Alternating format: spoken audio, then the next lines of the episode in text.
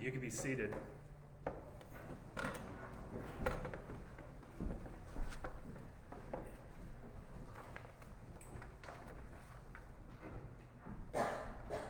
Would you pray with me?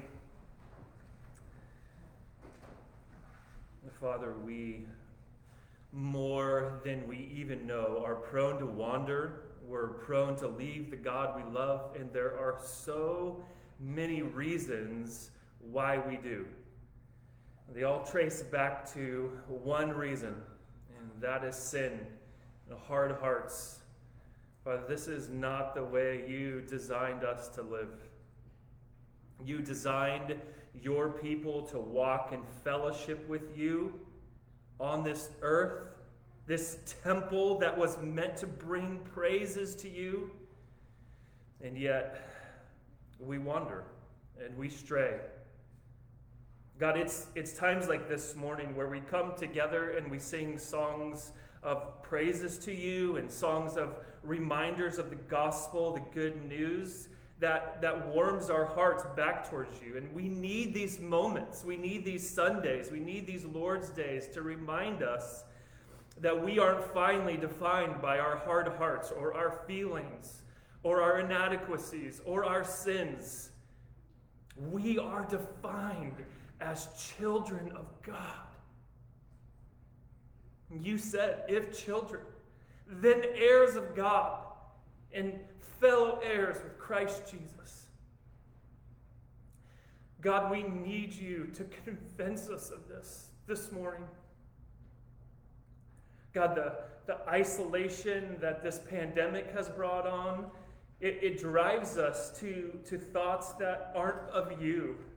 It drives us to, to thinking that sometimes we're not enough, or sometimes we don't think that we, we need other people, or, or that we are enough and we don't need you. Oh God, forgive us for these things. And remind us with your steadfast love this morning that the, the proof of your love for us is that you gave up your one and only Son. How will you not also freely give us all things? So, God, as we gather together in this, this place, remind us of your love.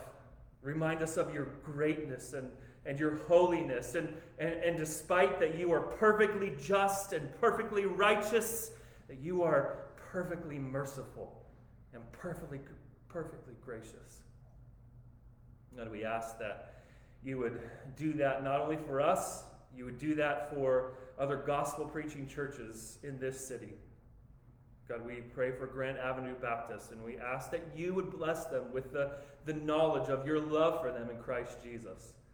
And I pray from the pulpit and from the songs and from the prayers that your name would be made great and your gospel would be known, and your people would be edified and built up to do marvelous things in this city.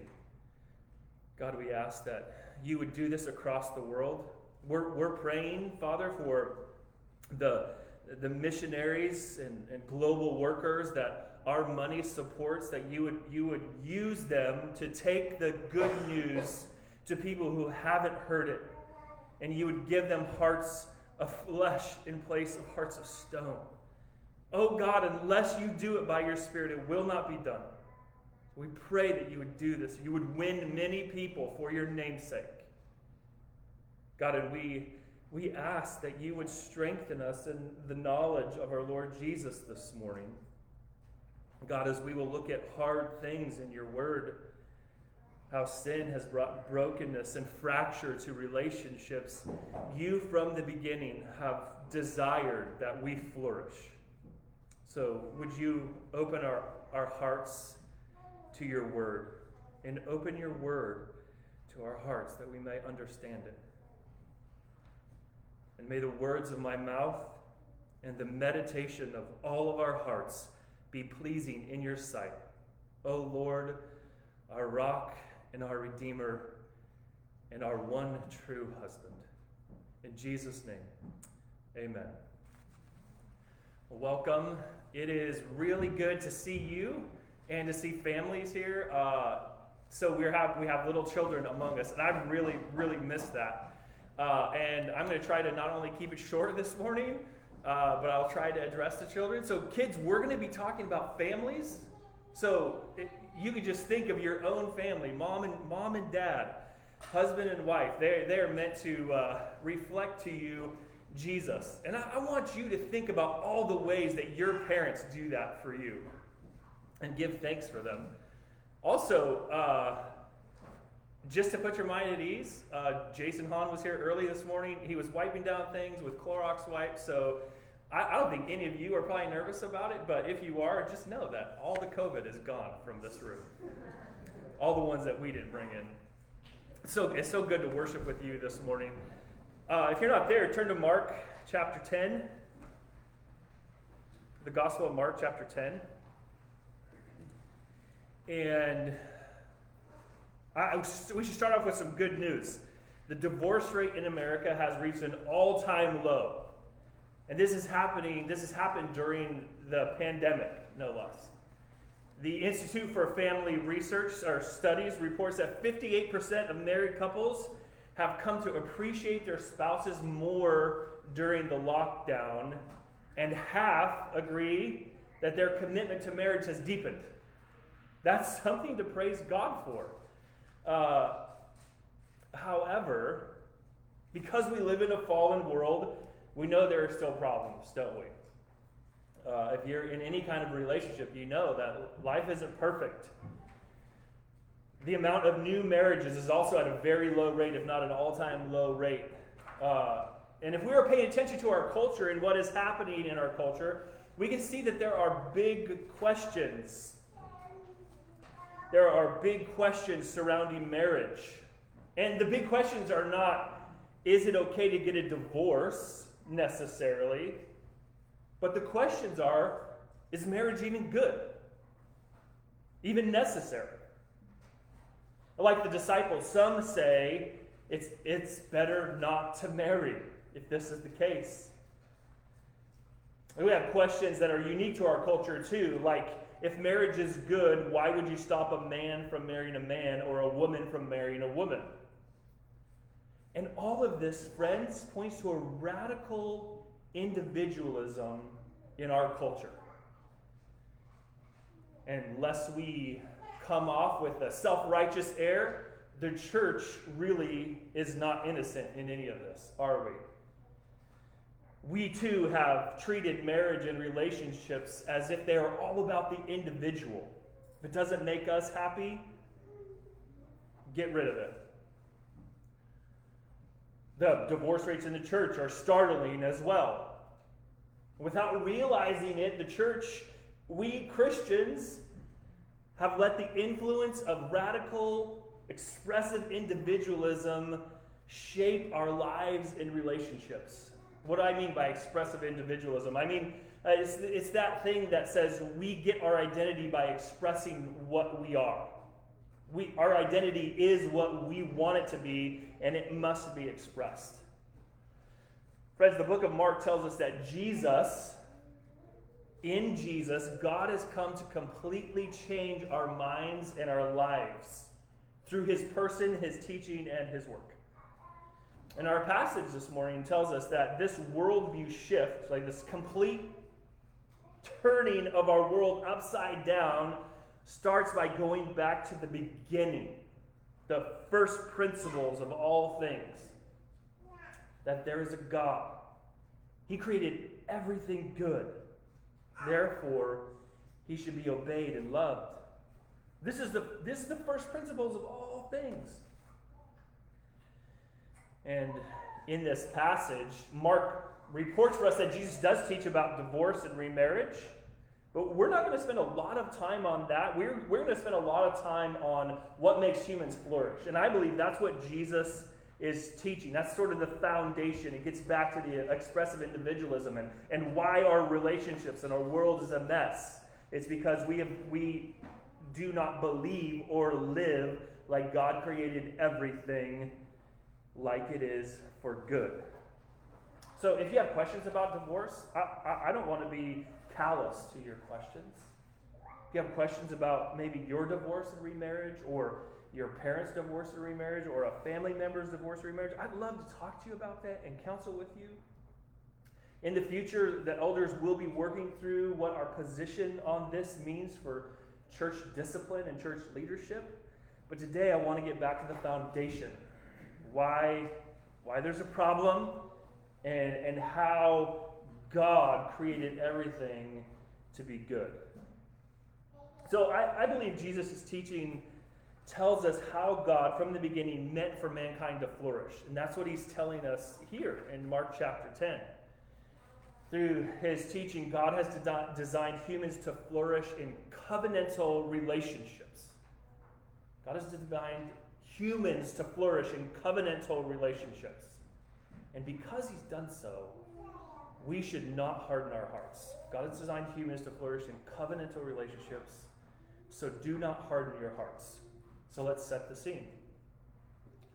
Jesus, for the second time in Mark chapter 9, has told his disciples plainly that he's bringing the kingdom. But the way he's bringing the kingdom, he says this The Son of Man is going to be delivered into the hands of men, and they will kill him. And when he is killed, after three days, he will rise. This is the way you're bringing the kingdom? Uh, the radical nature of this kingdom means that the least is the greatest, or the servant of all. And if you want to be great in God's kingdom, you must be like a little child, completely dependent on someone else for everything.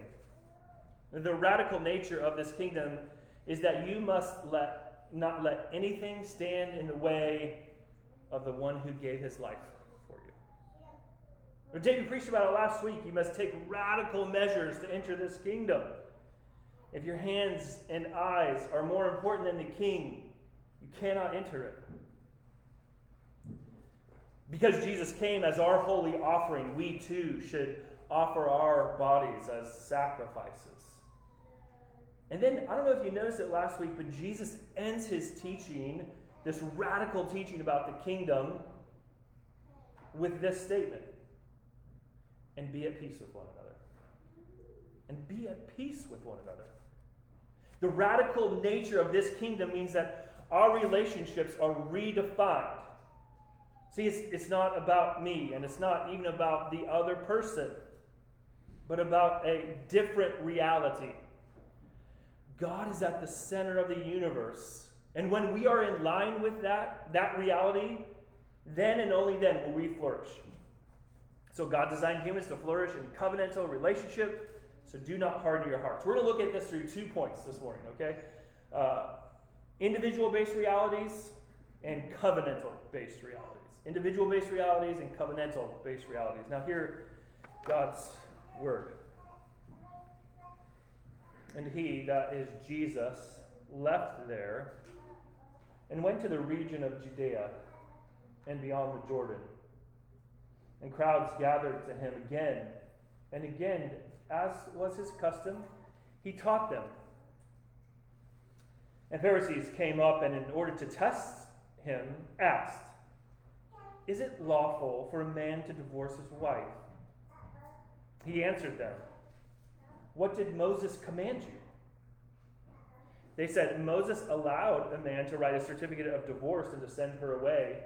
And Jesus said to them, Because of your hardness of heart, he wrote you this commandment. But from the beginning of creation, God made them male and female. Therefore, a man shall leave his father and mother and hold fast to his wife, and the two shall become one flesh. So they are no longer two, but one flesh.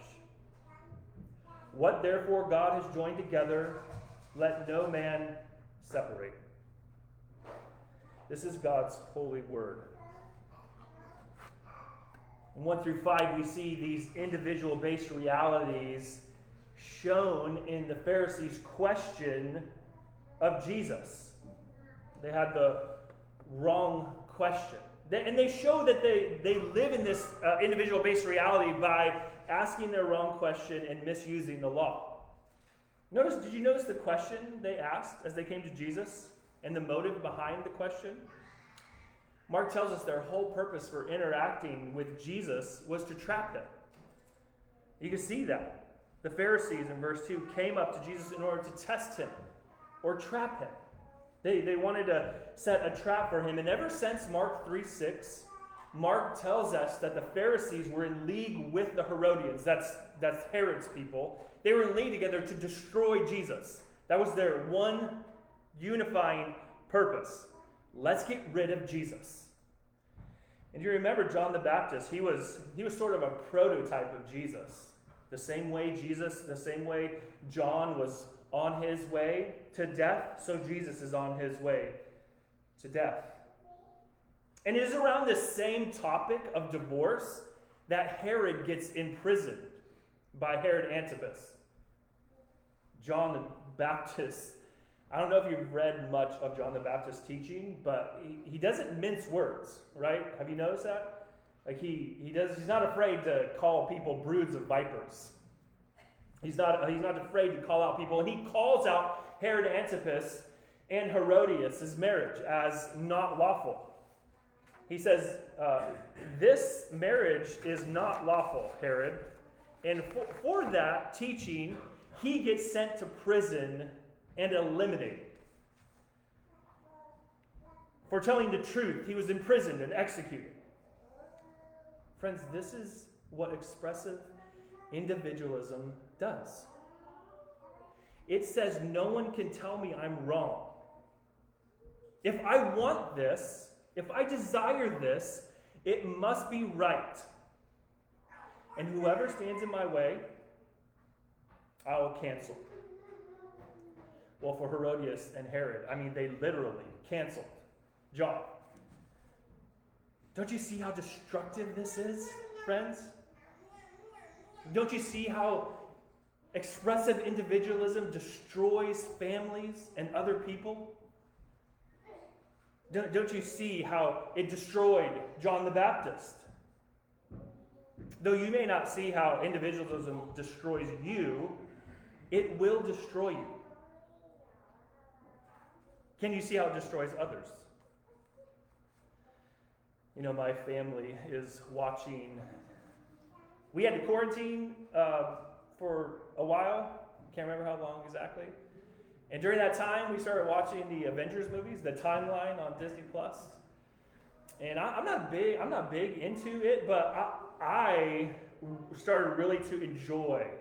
Uh, okay, I don't enjoy all of it. I'm not re- recommending it wholeheartedly. Okay, there's parts about it I don't like and I'm conflicted about. And yet, part of the Avengers movies one of the great themes that I've noticed so far in these movies is that the willingness to give yourself up for the good of others is a theme. And that's what leads to greatness. It's truly heroic, right? And you see the contrast with, with some of the characters who don't live that way, at least not yet. This is pushing back against expressive individualism that tells us in order to get meaning and happiness, I have to do what I want. And the Pharisees show us by their question. Even though they were a communal people, they were actually living for themselves. So let's go back to the Pharisees' question again and look how callous it is. They say, It is lawful, or is it lawful for a man to divorce his wife? Friends, just step back and look at the question. This is a selfish question, a narcissistic, individual based reality that has no regard for how it will affect the family, the spouse, or the community. It is only concerned about the rights of the man within the law to be as free as he pleases. And the law's concession for divorce was meant to protect the innocent party the most vulnerable party, which was most often the wife. But if we're honest, no party involved in divorce can finally be protected from the hurt and pain of divorce. Individual based realities lead to hurt because of hard heartedness. It's because of questions like this that say, What can I do within the law to get away with as much as I can? So, what is the answer to individual based reality? Are you waiting for Jesus to, to blast these hypocrites? What's he going to say to them? Jesus, with, I believe, a heart of compassion and wisdom, fires back not a retort, but a heart searching question. Notice what he says. What did Moses command you? Son of God is not primarily interested in winning a moral argument with the Pharisees, but he's interested in getting at the heart of the matter. He is showing them that he is not against the law. And that's one of the reasons, most likely, that they were uh, asking this question of Jesus to, to show that he was at odds with the law and to, to show Herod that he was against divorce. And so, do to Jesus what you did to Herod execute him, cancel him. And Jesus will not allow them to pit his views against the law. He, after all, he didn't come to abolish the law. He came to fulfill it. So he asked them, What did the law command? Now that's a very important question. Jesus begins to take them back to the first principles right away. What does the law command? Notice he doesn't say, What does Moses command about divorce? He expects them to know that Moses didn't command anything about divorce. There were no commands regarding whether you should divorce or not. And they answer that Moses allowed them or permitted them to write a certificate of divorce, which is true. Moses did do that. But that wasn't Jesus' question, was it? It was what did, what did Moses command? And you see how Jesus is trying to get them back to the first principles, back to the way humans actually flourish. Divorce was not it. They come up with the exception to the rule. Do you ever find yourself doing that? Trying to find the exceptions to the rule instead of obeying the rule that is best for you and for everybody? What Jesus wants them to see is something more fundamental than the exception. Jesus, he wants them to see that divorce was not part of the good creation. Divorce was a gracious concession God made because the fall had produced hard hearts. And Jesus tells them this in verse 5. Jesus said to them, Because of the hardness of your hearts, he wrote this commandment. You can find it in Deuteronomy 24, 1 through 4. Hear how one old commentator puts this. He says, Jesus did not question the law, but his answer reaches back to first principles. Moses' permission to divorce, in verse 4, was an accommodation to weakness. It was an attempt to bring some sort of order in a society that disregarded God's standards. But that is not what God intended in marriage.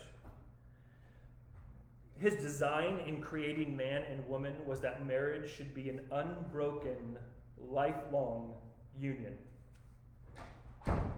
A distinction must be made between what is absolute will of God and what is what, what the provisions are that take into account the sinfulness of man and are intended to limit and control its effects. I'm still quoting here. Moses' bill of divorcement falls into the second category. See, the rabbis, friends, mistook God's gracious provision in allowing divorce as his approval of it. End quote. What God provided for people with sinful, hard hearts was that if they could not forgive, over adultery, then he would allow divorce. Friends, the point is that hardness of heart leads people to break an indissoluble union that God never created to be broken, only fulfilled in Him. And this, this leads the Pharisees to try to trap and destroy the Son of God. This kind of hard heart. Friend, do you have a hard heart? How is it leading you to think about God? Could be through this pandemic. God has revealed to you that you just really don't trust Him. You, you have a hard heart, you know, be, because He hasn't given you the, the gifts that you think you need to fulfill your calling. That He's he, he has isolated you in, in a way that has, has, has made your heart hard against Him. He's not giving you the job you want, the education you think you need. He's not giving you the intelligence you desire. God is saying, do not harden your heart against me. We read about that same hard heart in the children of Israel. You know, I was reading through Hebrews in my own Bible reading this past month, and, and, and in Hebrews chapter 3, the author says, Do not harden, in order to get rest and enter the true land, he says, Do not harden your heart as they did in Meribah and Massah. Though they had seen God's work, they, they grumbled against him. That's a quote of Psalm 95. And both of those passages are, are, are pointing back to a specific instance in Exodus 17. And Exodus 17 tells us this story of the children of Israel. You'll probably remember it.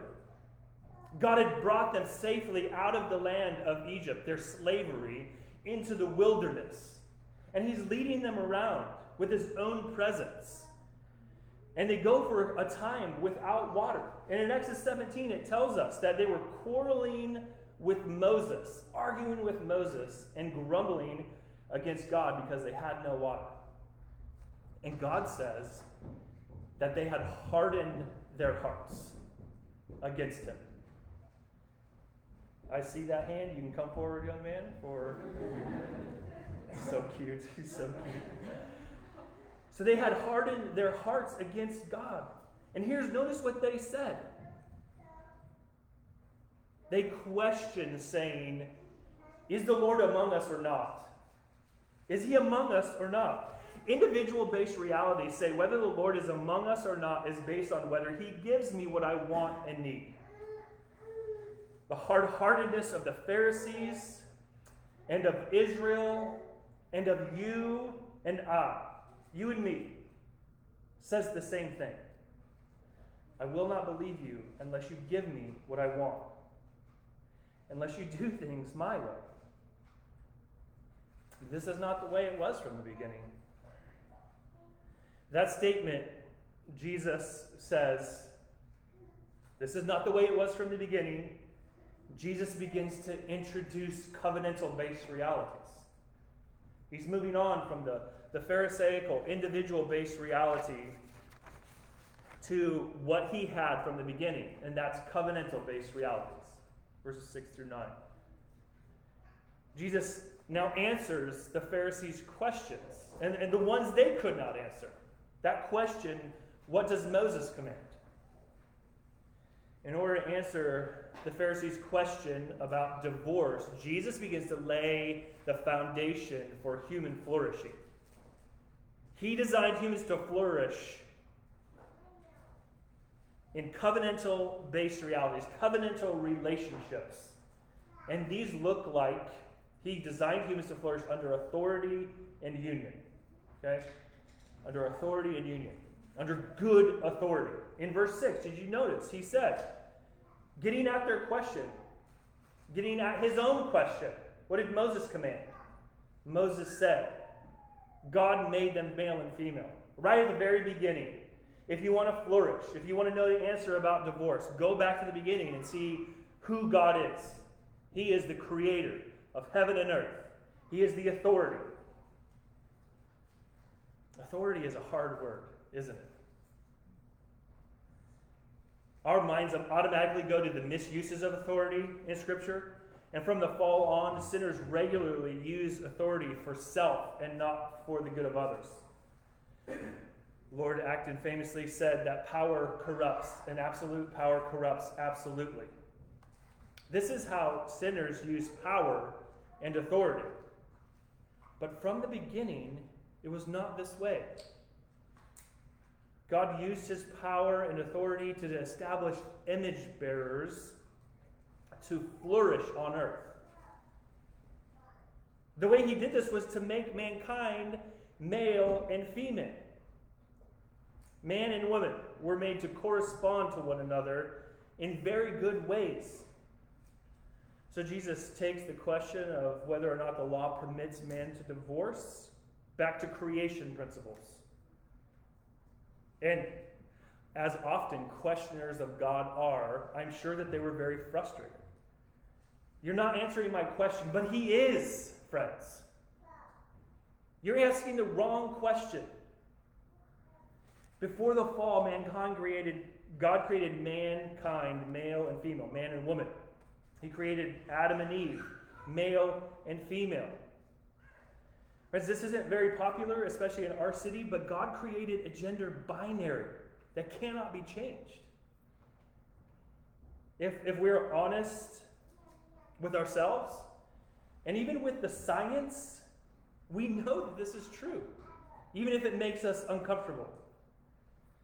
People are created in the image of God, and they were created as male and female in their bodies, right down to their DNA. It cannot be changed. This is a biblical creation reality. Being male and female is not primarily about our desire or feelings. It is primarily about a created reality. Our feelings and desires are, are often disordered, and sometimes we want to be something we are not, but we cannot change the reality. Sex or gender is not a social construct. There are socially constructed identities that come in any culture, right? We all know this. Cultures say things like, in order to be a man, you must grow out your beard. You must drive a truck or wear Wrangler jeans or whatever. Friends, that does not make you a man. Just like it doesn't make you a woman to dress in pink or like Pride and Prejudice. You, you are a woman or a man because God made you that way. And He longs for you to flourish. Human flourishing then begins with God creating a people in His image and being their king. He walked with them in the garden, He talked with them without any interruption, without any sin blocking. Living in covenant based reality of God centered universe means that we have an authority outside ourselves, and that authority is good and tells us how to live. The question comes what do we do with friends that do not believe this? Our friends or friends who believe that they are transgender. Friends, we don't. Christians do not cancel people. The gospel tells us that we love. So, what do you do with your friends? You love them. They too are created in God's image. Friends, we, we should have them over for dinner, lunch, coffee. Talk to them as human beings because that's what they are. We should pray. We should pray for wisdom for when and when not to speak. And we should live out our masculinity and femininity in godly ways that adorn the gospel. Let's, let's not perpetuate the culture's definition of what a man or a woman is, even if you think it's right. Let's get back to the Bible and what the Bible tells us a man and a woman is. So, what happens when we choose to try to live outside of this reality? Friends, Genesis 3 through Revelation 18 happens. It's sin wrecks this world. Brokenness, genocide, adultery, lying, gluttony, drunkenness, hatred, child abuse, divorce is what happens when we live outside of this reality. And I'm not speaking, I'm speaking of mankind in general, whether you're religious or non religious. We know both religious and non religious people ha- have committed these sins. When we live outside of the authority of God, we are cursed. But it was not this way from the beginning. From the beginning, He made them male and female, and it was very good. In God's good authority, he made man and woman and designed them to be brought together in a union for human flourishing. Together, not alone, in an unbreakable union. Friends, so God's good authority leads then, lastly, to this unbreakable union. It's the relationship God established for humans to flourish in. Friends, without this union, we're talking about marriage now, without this union of marriage, there would be no human race. It would have died out.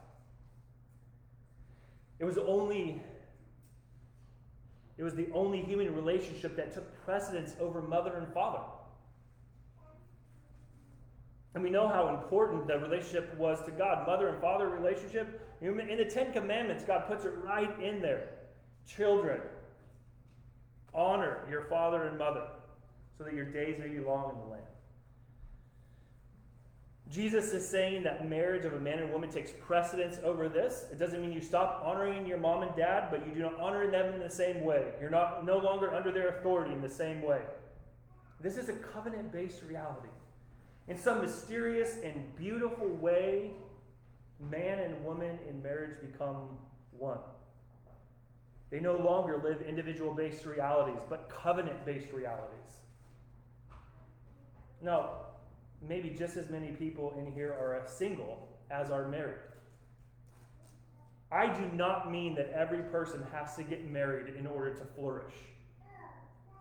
My, my wording was on purpose covenant based relationships. Now, that's the normal way. Marriage is the normal way God makes people flourish, but it's not the only way. The one way is covenant based relationships. Covenant based life is, is the one reality in which humans flourish. A marriage between a man and a woman is the only suitable sexual relationship of human flourishing. But you can be a single person and flourish to the glory of God. I mean, it's, it's probably old, but Jesus was single. Paul was single. And they used their singleness for the glory of God. They were definitely in covenant based relationships. The only truly unbreakable union is not marriage, is the union of God and man. Jesus made this union a reality in his death and resurrection. So, single person, married couple, we must find this covenant based reality, this union in our personal relationship with Jesus Christ. He has secured it for you through his life, his death, his resurrection, his ascension to the Father. Jesus made this union a reality. Friends, he, he not only made that union a reality, your personal relationship with him, he made it visible. Does anybody know where he made that union visible? In the church. He doesn't just bring you to himself, he brings you to all your brothers and sisters. In fact, he makes it so visible that he makes it local for us. It's, it's not just every, every Christian everywhere. He, he visualizes it, makes it visible in a local assembly like ours. That's why it's so important to view our life together, our membership together, as a covenant relationship. Friends, we don't just come and go as we please in and out of church no more than we come and go as we please in and out of marriage. This is a voluntary union. But it is a union. And when, uh, when a covenant based relationship of a church is serious, it reflects the glory of God in a way that promotes human flourishing. So you're not only in a personal union with Jesus, you are that union has become visible in his church, and the gospel becomes displayed. That, that means certain things for us, friends. It means taking our, our membership serious. There's, they're like marriage vows when you come in. What should we be doing when we come into membership? Or, what, or you should need to ask the question whether you want to come into membership at all. You, you should want to come into membership because that's where it becomes visible. You, you, it, it, it is like a marriage relationship or a relationship that says, I don't need, uh, I don't need marriage or a piece of paper to say that I love this person. A covenant, a promise written down means more than an, a, a, lack of the promise.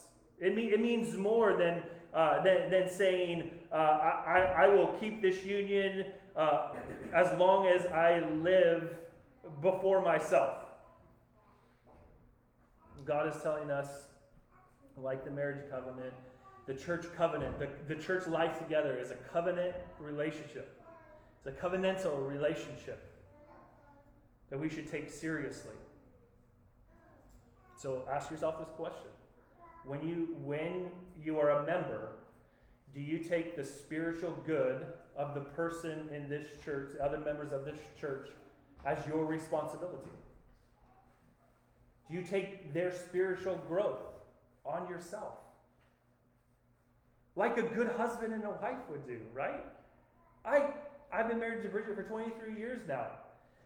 If I did not care about her spiritual good, I would not be a good husband. I would not be a godly husband in covenantal relationship. Same, it's the same principle in the church. We're not finally responsible for how each other chooses or decides or sins or doesn't sin, but we are finally responsible for their discipleship in a way that pleases God, in, a way that builds each other up. Friends, I, I encourage you if you're not a member of this church, the next membership class, come and see what it's all about.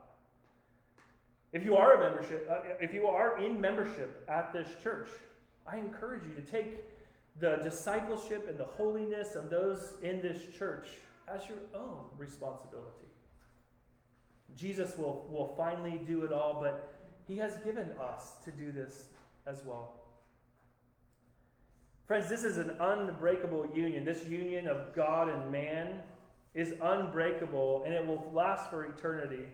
And we see in Revelation the marriage supper of the Lamb. Jesus sits down with his Father and with his people, and the marriage is consummated at a table. And we, we are brought together, visibly reminded, visibly reminded in the elements of communion which are a small foretaste of this marriage supper of the Lamb. Where we're reminded of this unbreakable union that, that Jesus has sat us at his table.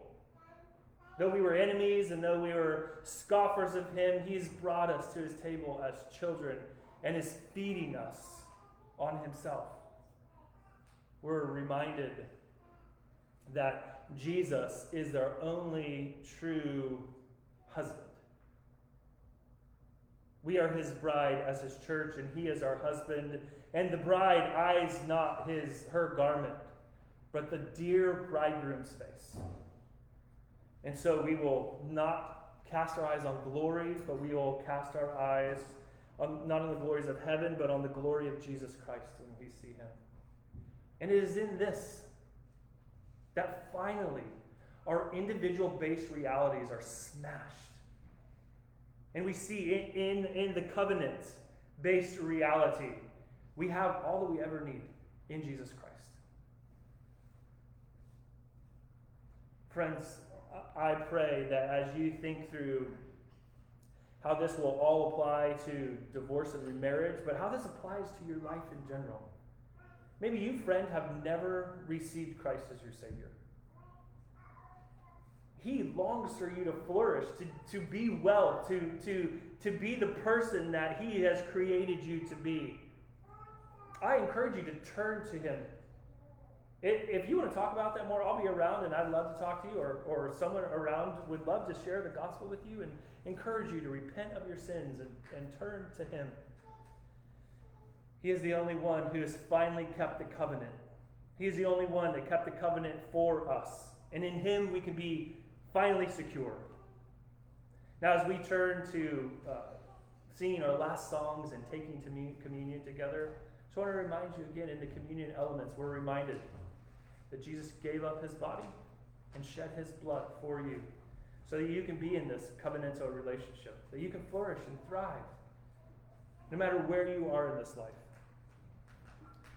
And as, uh, as a Baptist church, we, we believe that um, communion is for those who have turned from their sins to Jesus and place all of their hope in Him. Confess their sins and trust in Jesus' life, death, and resurrection to forgive them.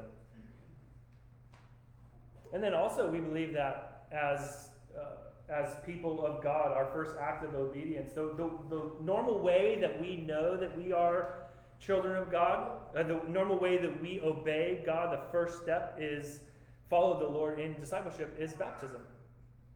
And so, normally, uh, we would ask that if you're going to take communion, that you would be a baptized believer. Now, I'm going to give you some time for confession. I'm going to pray a prayer of confession. I'll give you time for silence for personal confession. And then we will sing and take the Lord's Supper. Father, we confess we have lived for ourselves and, and often do and will continue at times. But we know that our reality has changed because Jesus has made us hate our sin. Father, forgive us for the ways that we pursue our selfish lusts, our desires. Forgive us for the way that we have acted towards our families, our friends, our coworkers in in envy or in anger or in annoyance.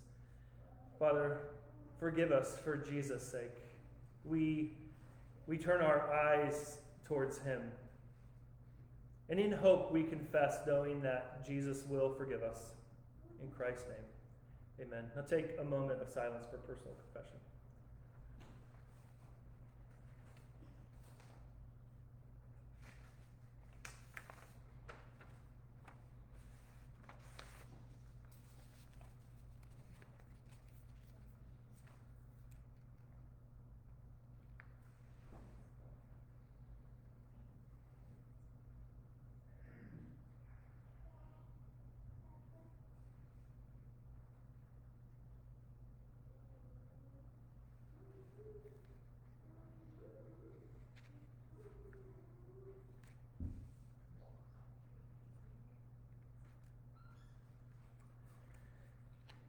Now, brothers and sisters, lift up your head and your hearts and hear these words of pardon. And it shall come to pass that everyone who calls